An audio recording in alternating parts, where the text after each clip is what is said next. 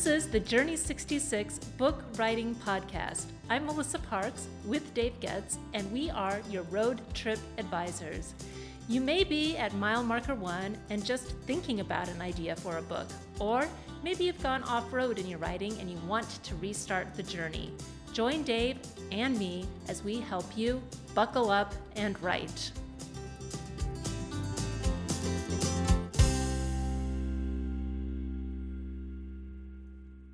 My family will tell you that one of my favorite things to ask people is, What are you thinking? When a person is quiet but clearly mentally engaged, I just can't help myself from asking. I have to know what's going on in their mind. I'm curious, genuinely curious. And that curiosity often leads to a series of follow up questions once the person tells me what they're thinking, which, by the way, is usually something I never would be thinking about. Asking questions is not just a great way to deepen relationships if the person is honestly answering the question, but it's also a great way to learn new things. Countless times when I ask my son, What are you thinking? his response is about some mathematical problem.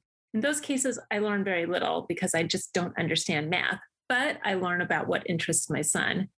Some of us are more curious than others, but as humans, we are all curious. It's how we have survived for thousands of years. Pushing your curiosity is also essential for writing, especially book writing. Sometimes you write a book not because you're an expert, because you're curious about a topic and want to learn more.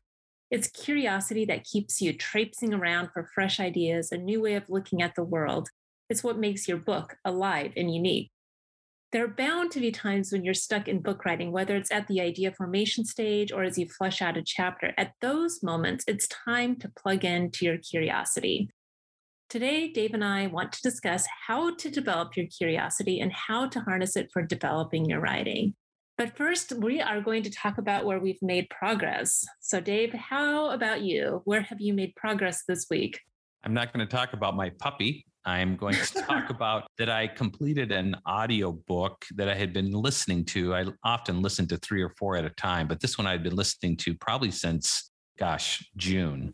And uh, we had gone to South Dakota and done all these trips, and I hadn't listened to it the entire way because my wife was in the car and I didn't want to bore her. But the book is called Noise, and it's about the errors that we make in human judgment. And it's, it, it comes from a statistical point of view. For example, they they look at judges and just how wide a range of of judgments that judges will make. Judges some are lenient some are are strict some are lenient sometimes some are strict at other times and so this is called noise.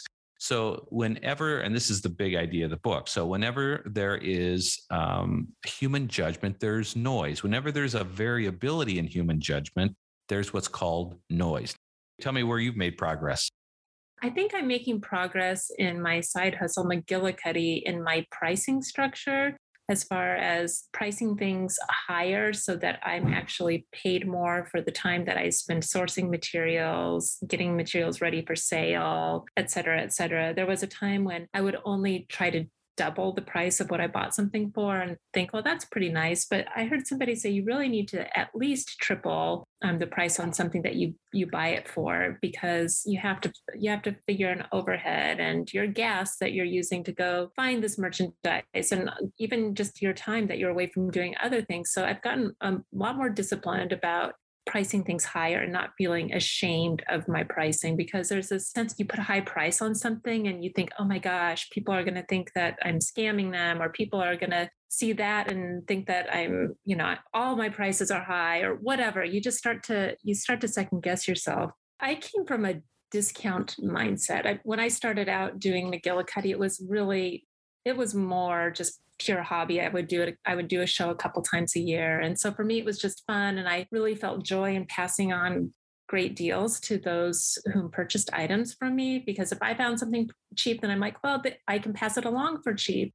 For me, that was that was fine because I wasn't I wasn't as committed in my time to doing it. I wasn't thinking that way, I guess, partly, but I also really was just discount. I underestimated how much time I was actually putting into the effort. I'm really trying to see myself as kind of the curator and bringing value that other people can't provide for themselves. That is yeah, huge. It is huge progress. it's really getting paid for your value. And it, and there is a reluctance, I think, to do that. I felt that in my other business for years. Uh, that's huge progress. Great work. Well, thank you. Well, I know that you and I both have a lot to say on today's topic on curiosity and asking questions. I talked about myself being a genuinely curious person, but you too, Dave, are a genuinely curious person. You are always asking great questions and turning the conversation when you're in a conversation to the other person and asking great follow up questions. So I think that this will be a fun conversation for us just because it's something that we do. We've practiced, but we do somewhat naturally and quite regularly. Let's start with just our own stories of how we became curious, good question askers. Do you want to go first or do you want me to go first, Dave? Why don't you go first? Because I think you really have a, a really powerful story. So, why don't you tell us kind of the genesis, not kind of, the genesis of curiosity? I, I would just say on the outset that you're probably the best question asker I've I've ever been around. Where did it all start, Melissa? well, it started with me not being a good question asker, believe it or not. And so I was a very, very shy person growing up. You know, we'd go and be in groups of people. My sister and I were 16 months apart, and we just had these big eyes, look terrified, tears and headlights. For years, my parents let us get away with this. And my dad is a pastor. So we, my sister and I were in lots of social settings where lots of attention was placed on us because we're the pastor's kids and they want to know about us and who, you know, what are we into? And we were just, we were very shy and it didn't come naturally. And so one day we were actually meeting with our softball coach. My sister and I played softball to go pick up our participation trophy. And we went to our coach's house. We rode our bikes over there and he asked us questions. And I'm sure my sister and I gave simple question answers to his question. And my dad was furious. He was furious. He got on the bike riding home and he was like, You guys are so rude. You didn't, you know, respond as I don't even remember the exact words. All I know is that we were in deep trouble because for some reason we did not respond in the way that he thought was appropriate when somebody was asking us questions. And we just seemed like we couldn't answer a question or even ask a question. And so my dad got home and talked with my mom, and they came up with this solution to help us be better at interacting with adults. And they said, every day you have to go find one adult and ask three questions of that adult.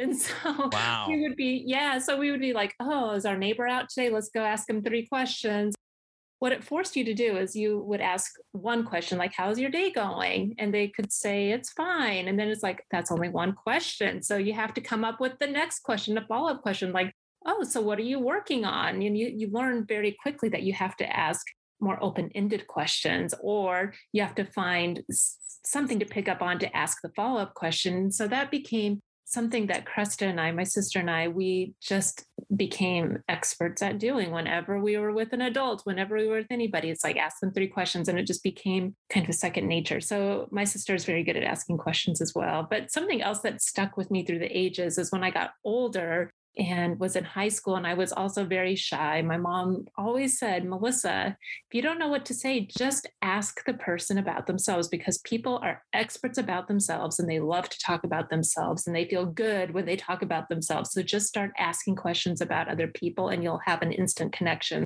Those two events in my life really shaped who I am as far as a question asker. Well, you exemplify someone who who you want to talk to at a party because when you go to parties, you know, you hold your cocktail and listen to other people talk, right? And you're someone who will not just ask the question, but actually be interested enough to ask the follow-up question. We'll talk about that in a little bit. And and that is just so powerful on a lot of different levels. And we're going to talk about applying this to book writing a little bit later in this episode. But curiosity, which comes in the form of questions, is so, so important. I worked for almost a decade at a publishing company before I started my strategic marketing agency back almost 20 years ago. Well, more than 20 years ago. And I was in the bowels of the organization. I was not a player. I was not a fast rising, you know, I was a low level manager, but I became friends with several of the vice presidents, two in particular. And I had this reputation. One of them said to me, "You know, Dave, I need I find out more about what what went on in that that vice president's meeting, which I attended, I found out less than what you did, and you didn't attend it, meaning so I had these relationships. So I just follow up with people and I would ask questions. So what happened? I would ask the follow up question. I would ask kind of questions of strategy and meaning. So I would learn about what was going on in the company through my relationships with these two vice presidents. That is just part of a larger framework for me. I, I'm not tall in stature. I'm five eight, and I when I walk into a room, nobody goes, "Oh my God, Dave Goetz is in the room." And so early on, I had to learn how to build and network eh, relationships by asking questions. And I just became really good at it. And you'll find out, in fact, so many people will feel uncomfortable with me because I'll ask questions and not say anything about myself. And it's not that I'm not interested. I'm just trying to jack with them and, you know, mess with them and just ask questions. But I'm just, I just kind of think my life is not that interesting. And I'm much more interested in other people just like you it's one of those disciplines that that i've developed through the years i don't even think about it it's a little bit like handwriting notes i write about somewhere between five and 600 uh, handwritten notes a year i don't even think about it i just do it as part of the habit that i have and i think that's how i see you as well i have a quick question because i'm curious do you ever feel awkward when somebody turns the tables and does a deep dive of questions with you like when I'm in the spotlight with questions, so to speak, I I tend to feel more uncomfortable. I much more prefer being the person asking the questions than being the person answering the questions. I think that's true for me.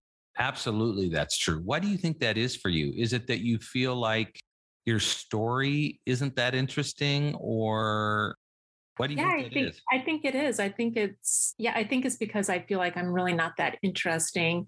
And it's also really good for me because I realize the vulnerable position I'm placing people in when I ask prying questions or questions that go a little bit deeper. It's not easy to share that information, especially if you don't have trust with the person. So, yeah, it's good for me when people actually turn the tables and ask me questions because it makes me more sensitive than of how I'm going to be asking questions of people, or just at least be yeah. aware that it's not it's not always the best time to ask a question or you know should i pull back some or when is it appropriate to push and when it isn't when isn't it? So what about you? Why do you feel uncomfortable do you think I honestly just think that my my stories are not that interesting. Historically, the Goetzes, especially the male Goetzes, just we're just not good storytellers.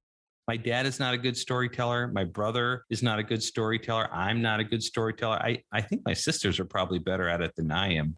I just hesitate because I think what makes great conversation is ability to to tell a good story.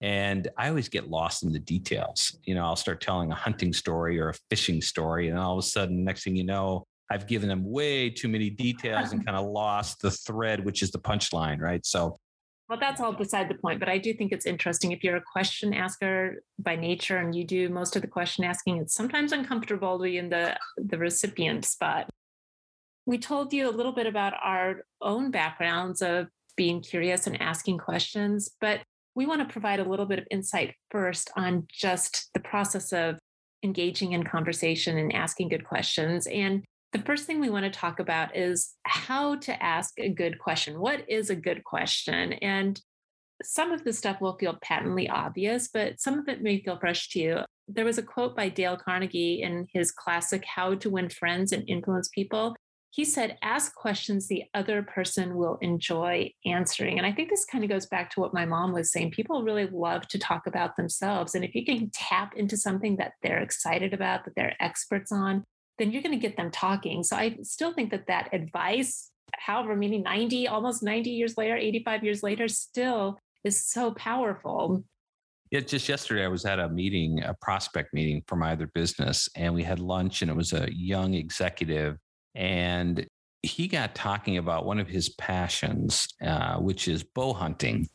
And I'm not a bow hunter, but he started talking about the arrows that he uses. And he talked about these new arrows called flatheads.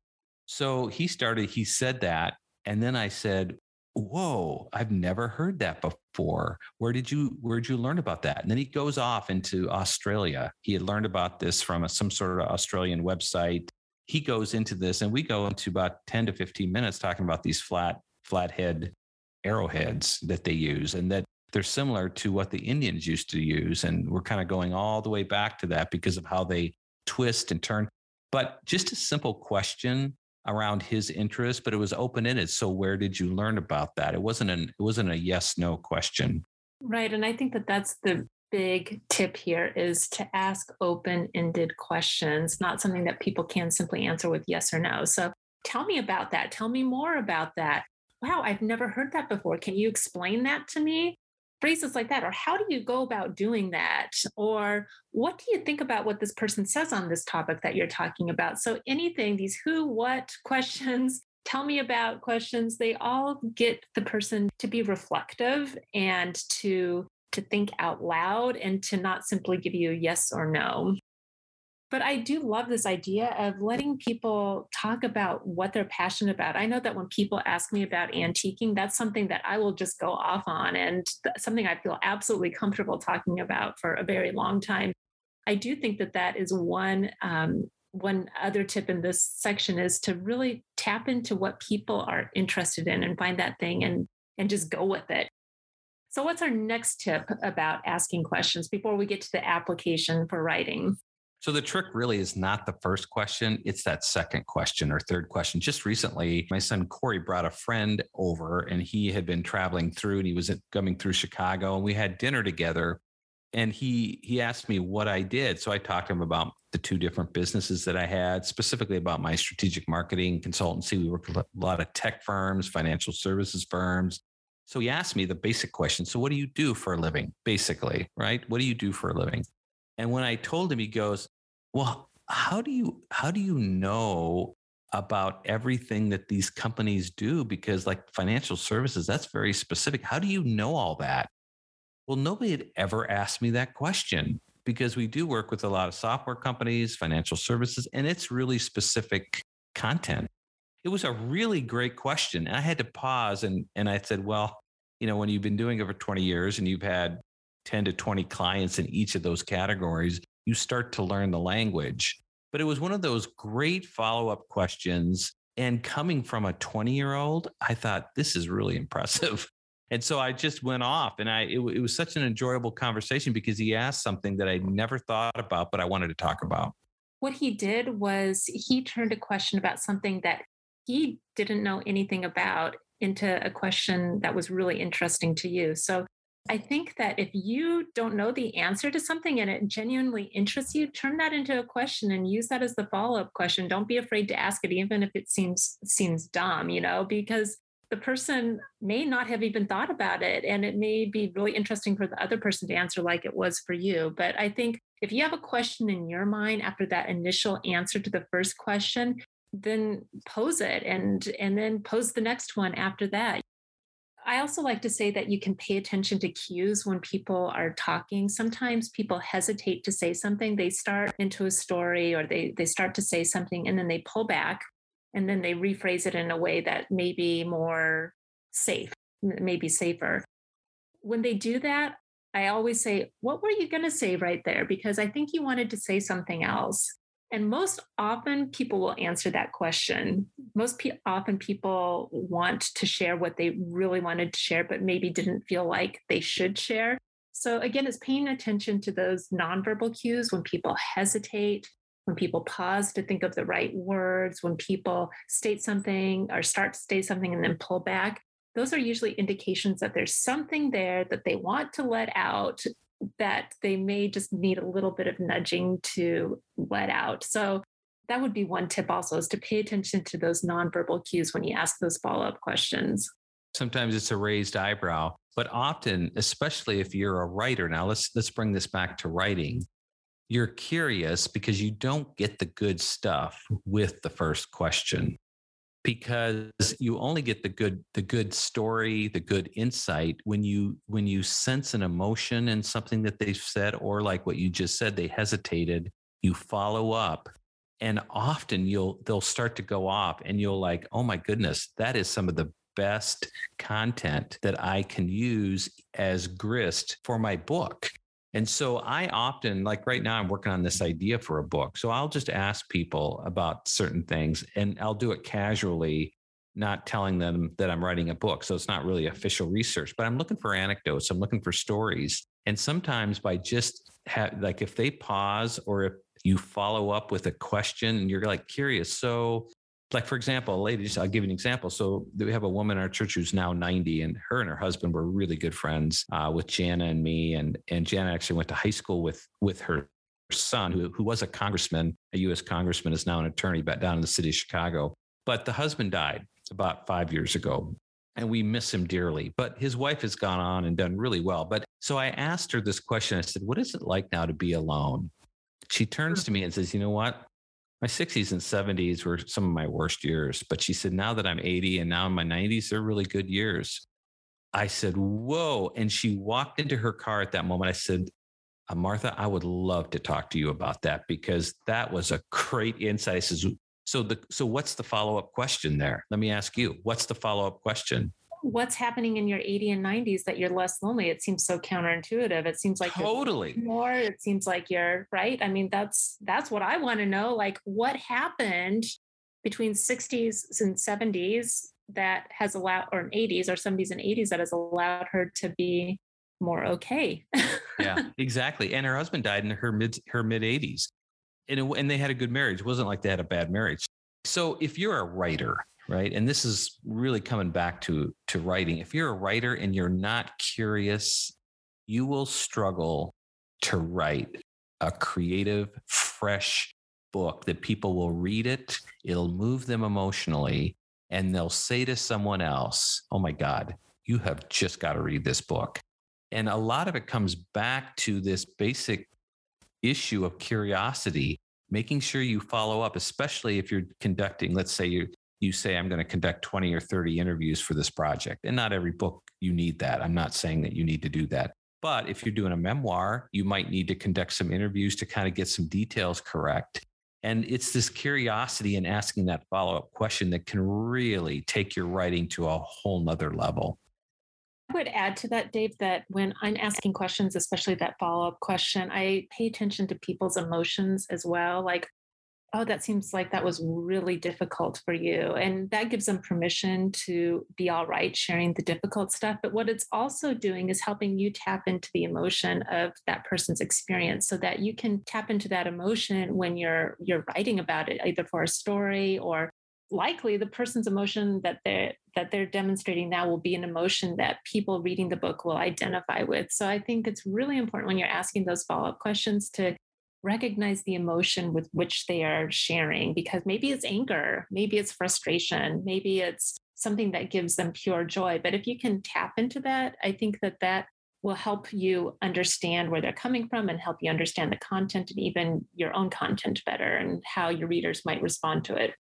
It just makes for great what's the word grist for writing yes. for taking taking those stories then that were evoked through your question or the emotion that was generated.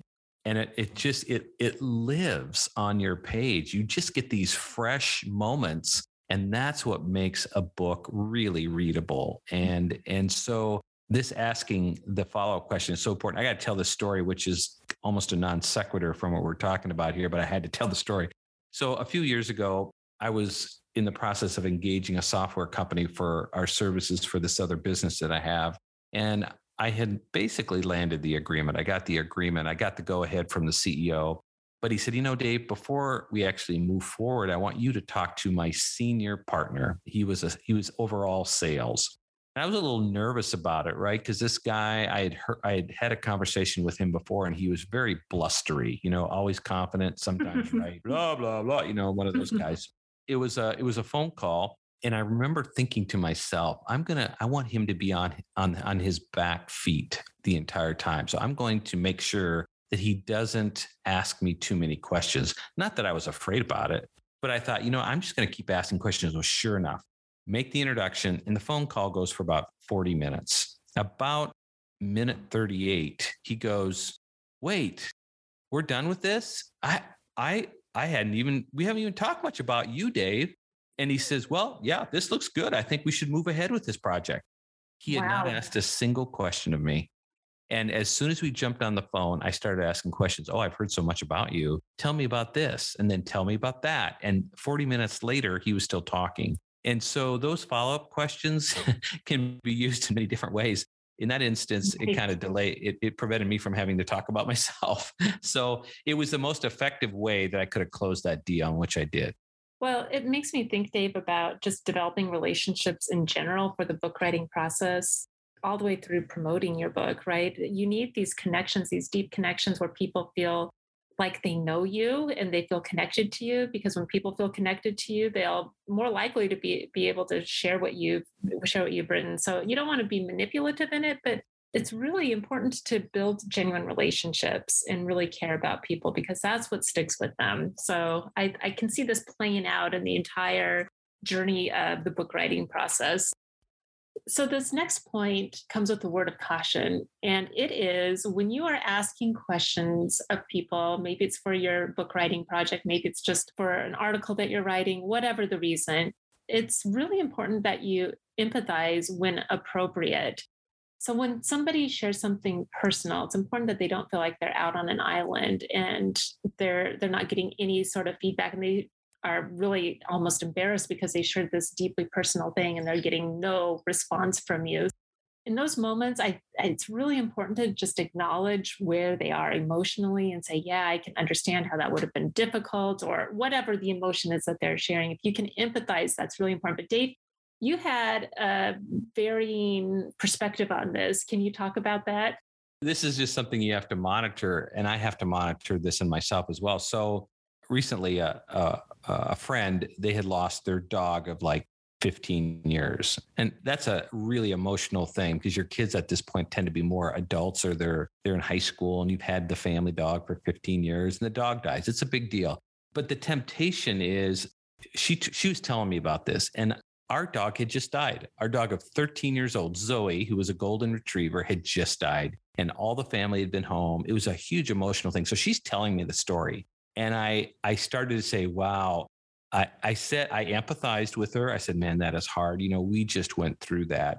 And I almost started going down the road of starting to tell our story of Zoe. Yeah, we had Zoe for six, 13 years. You know, she was on her last leg, blah, blah, blah, blah. I didn't do it. I wanted to do it. Instead, I turned the question around. I said, you know, I know that this is hard because I've gone through it. How uh, how long again did you have that dog? And how did she die? And so the temptation always when somebody tells a really emotional story or something that connects with you, it always triggers something in you and you want to tell the story. Well, then all of a sudden you've just co-opted that conversation. And so I can tend to be this way. And so I think it's a caution as you, especially if you're doing research for a book, it's not about you. Your story is not that relevant. You might want to allude to something, but what you want to do is to get that next layer of conversation with that person. So I, I'm tempted to do this at times, and you do have to be cautious when you when somebody tells you something emotionally. Not only should you respond to it, not leave a long, awkward gap like what, what you're talking about, Melissa, but also be careful not to jump into your own story. You know, that reminds me when my dog died, you know, and blah, blah, blah, blah, blah.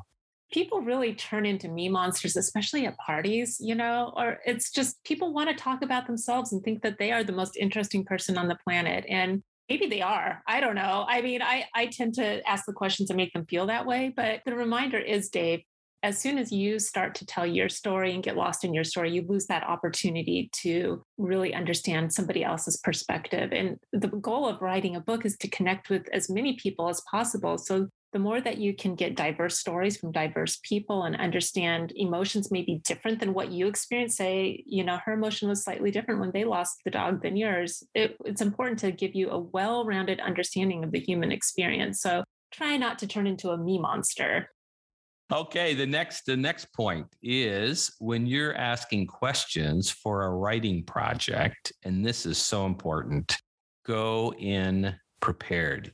That means having a set of questions that are well thought out beforehand. And Melissa and I do this all the time. We do this for our podcasts when we're interviewing someone. We do it for research when we're doing research. In fact, we go back and forth. Well, should, Melissa might create a first set of questions and I'll redline it because we want to make sure to answer the question what do we want to know?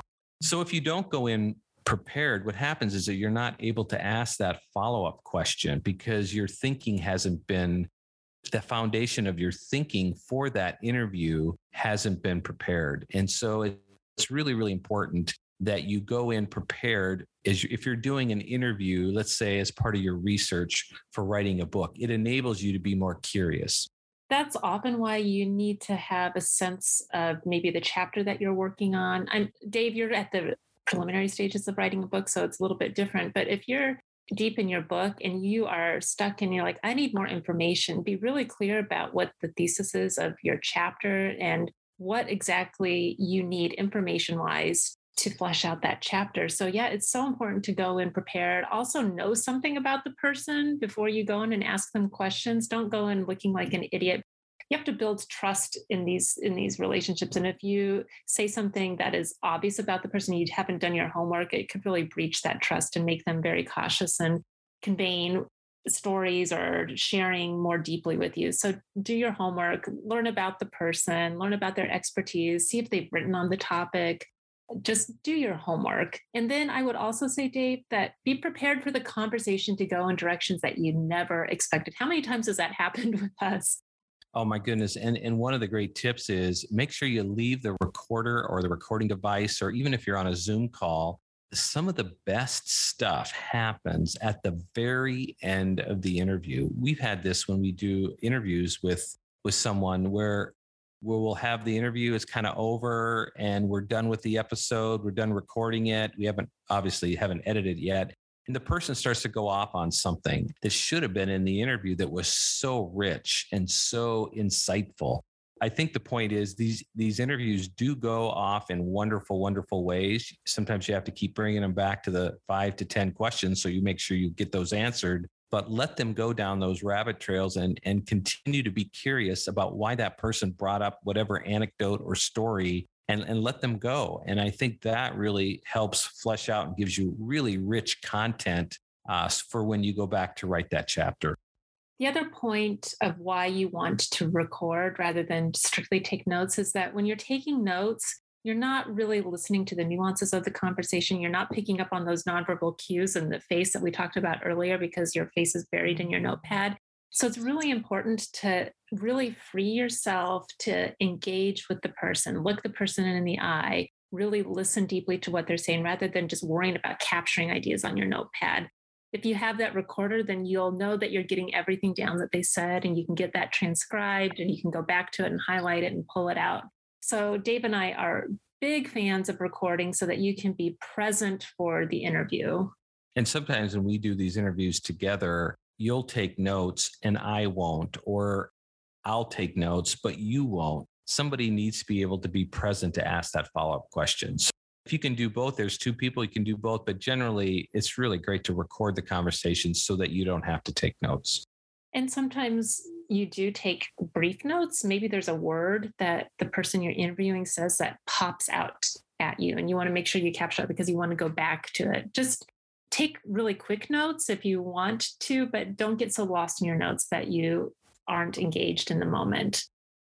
All right, so here's another probably patently obvious tip when you're using your question asking and interviews in your book writing, and that is to give credit when credit is due to somebody else's ideas and also ask for permission to share stories, especially if you're divulging personal information and using the person's actual name. Dave, do you have any advice on that? You've written books and you've done so many interviews. How, how do you do this? How do you give credit when credit's due?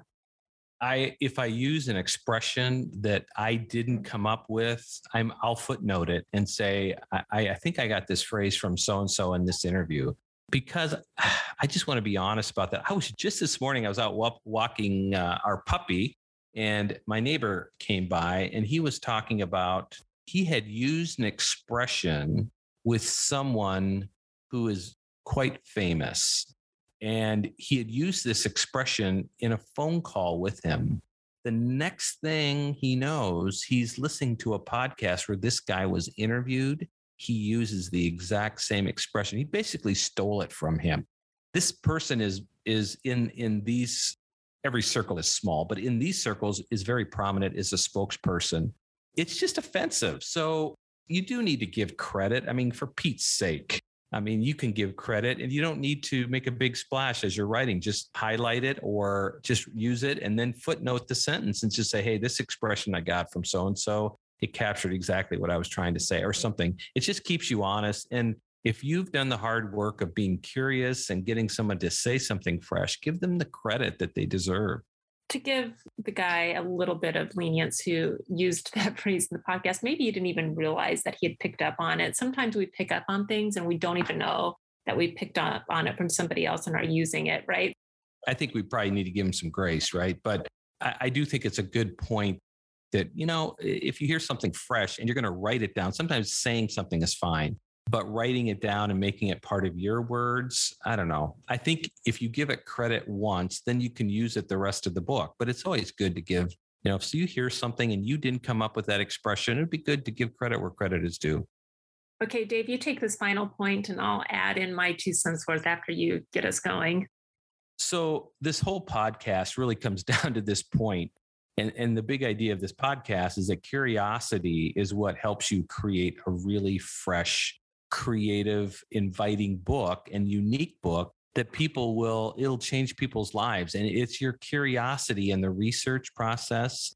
And specifically, as you're talking to people, that really gets the good stuff. It's that second question. It's refusing to uh, to talk about yourself and keep asking and really dig deeper with people. But as we're writing, and this all comes back down to this as we're writing chapters, we need to be curious of our own writing. Yes, Dave. Yes, yes, yes, 100%. so if you lay down a sentence that is a general statement, and let me give you an example of that. So, for example, I'm working on this book of what I'm calling Becoming Alone.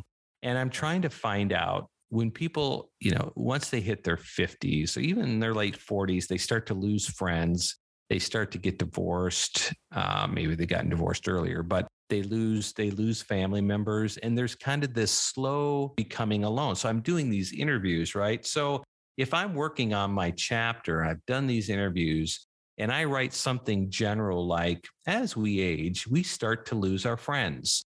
And then I keep writing and I don't ask myself, so give me an example of that. So I need to be curious of that sentence so that I can flesh out that idea in a rich and compelling way. So for example, I might I'll I might write that sentence and then I say I need to illustrate that with a story. I might say, well, I'll tell you about a story of my friend Bill who slit his wrists in a hotel in Japan about 10 years ago. And it was kind of the first moment in my life where I realized I have just lost one of my best friends, and there was this huge loss in my life.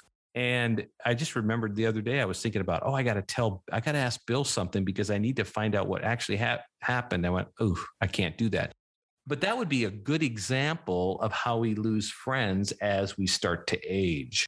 If I just write that sentence and don't add the illustration or give explanation, then I've, I'm, I'm writing a general book that will appeal to nobody. And so the point is when you start to write is you lay down a sentence and then you need to ask yourself, so what else do I need to say?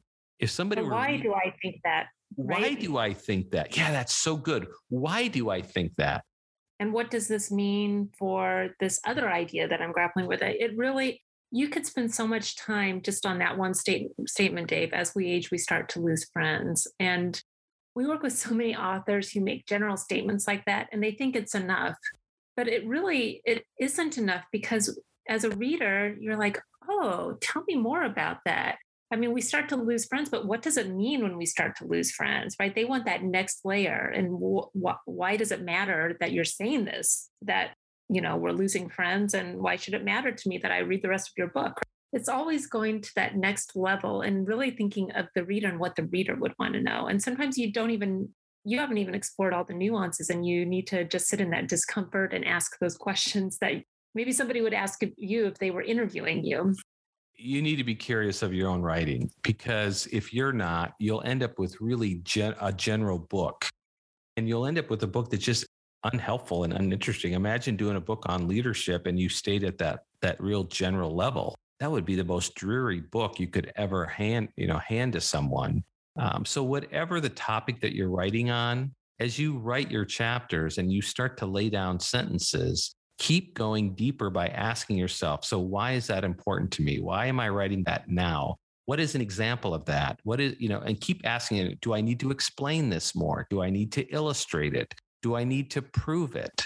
What do I need to do to make sure this this sentence in it you might take a you might take a sentence and make it an entire page by asking good questions. And that's what creates great writing. People always say, well, how can I take this idea for a book, my thesis, and write an entire book? You have to be curious about that idea. And there's there's, you know, you can write an entire book on a thesis, on an idea. In fact, we say you can't write a book without a thesis and without a main idea. So I would just encourage you to be curious of your own writing and your own sentences when you start to lay them down.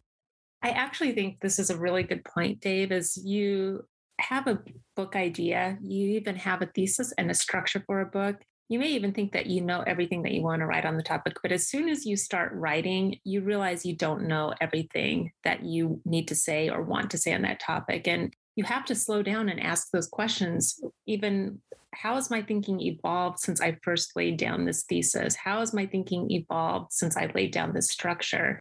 I just had a conversation with this person. Does this change what I'm saying? And sometimes it will change. And so, this curiosity is something that fuels your entire book project. And it's something that may even take you someplace that you never even expected when you started out writing your book.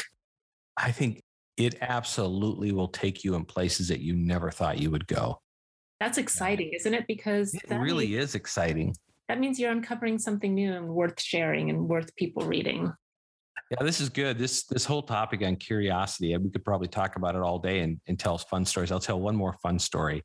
So we have a neighbor who moved into our neighborhood several years ago, and and this person, he and his wife are really nice people, but really into themselves. They have two kids, and it's all about their kids and all about their sports. And and he's one of those wealth management people. You know, they're all about six two, six three. They all were former athletes in high school. He came from the south. And so we would get together, and when our kids played on, uh, our daughters played on the same soccer team, we would stand together and just talk. So I would ask him tons of questions, and he would end up talking most of the time. It kind of started to annoy me because I was the one doing all the question asking and, and not doing all the listening. One day I thought, you know, I'm just gonna I'm just gonna tell a story. And so I told an extended story. And in the middle of the story, he turns and walks away. What did you make of that? I really wasn't offended because I realized he was never listening to me. He was not interested in me. He couldn't have cared. And I realized about the nature of the relationship. And I honestly wasn't that offended. I actually laughed about it. But it made me realize, and I actually I, stopped, I stopped talking to him because I thought, you know, he truly isn't interested in me literally and it i think it happened twice. I may have even gone back one time and it happened again. I remember telling my wife jana we laughed about it but it just goes to show that people are not thinking about you they're thinking about themselves and so yeah. if you can be curious about other people's lives you're going to just get great content great ideas great insights great stories for your book and you just have to be curious enough to stop talking about yourself I'm always amazed the stuff that I can draw out of people. I really sometimes I'm like, wow, how did I get person to get that person to share that really like personal, deep thing? Not that I'm manipulative in it, but it's really amazing to me that with the right questions, you can really get at some amazing stories, some amazing personal insight being curious it's it's a gift that we should all embrace more of i think dave. That's a good note to end on. I agree. I think you have to be a great observer and i think you have to be a great uh, question asker. In other words an observer of life to be able to see life in ways that other people don't.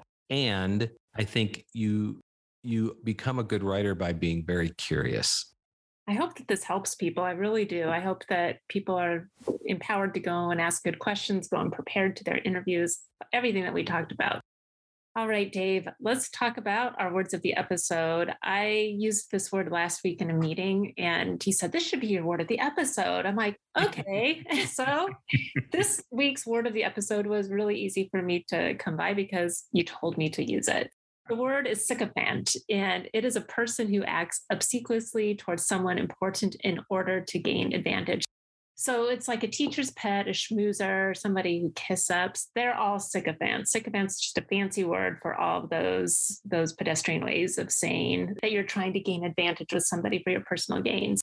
we were in this meeting with a bunch of um, executives and there was clearly a hierarchy of somebody who was in the premier seat of leadership and then some then it was there was the middle person and then somebody slightly beneath this person. You could see just all of this this jockeying for power by just being so generous with compliments, overly generous, right? And that to me is being a sycophant. So yeah. we were in a room of sycophants.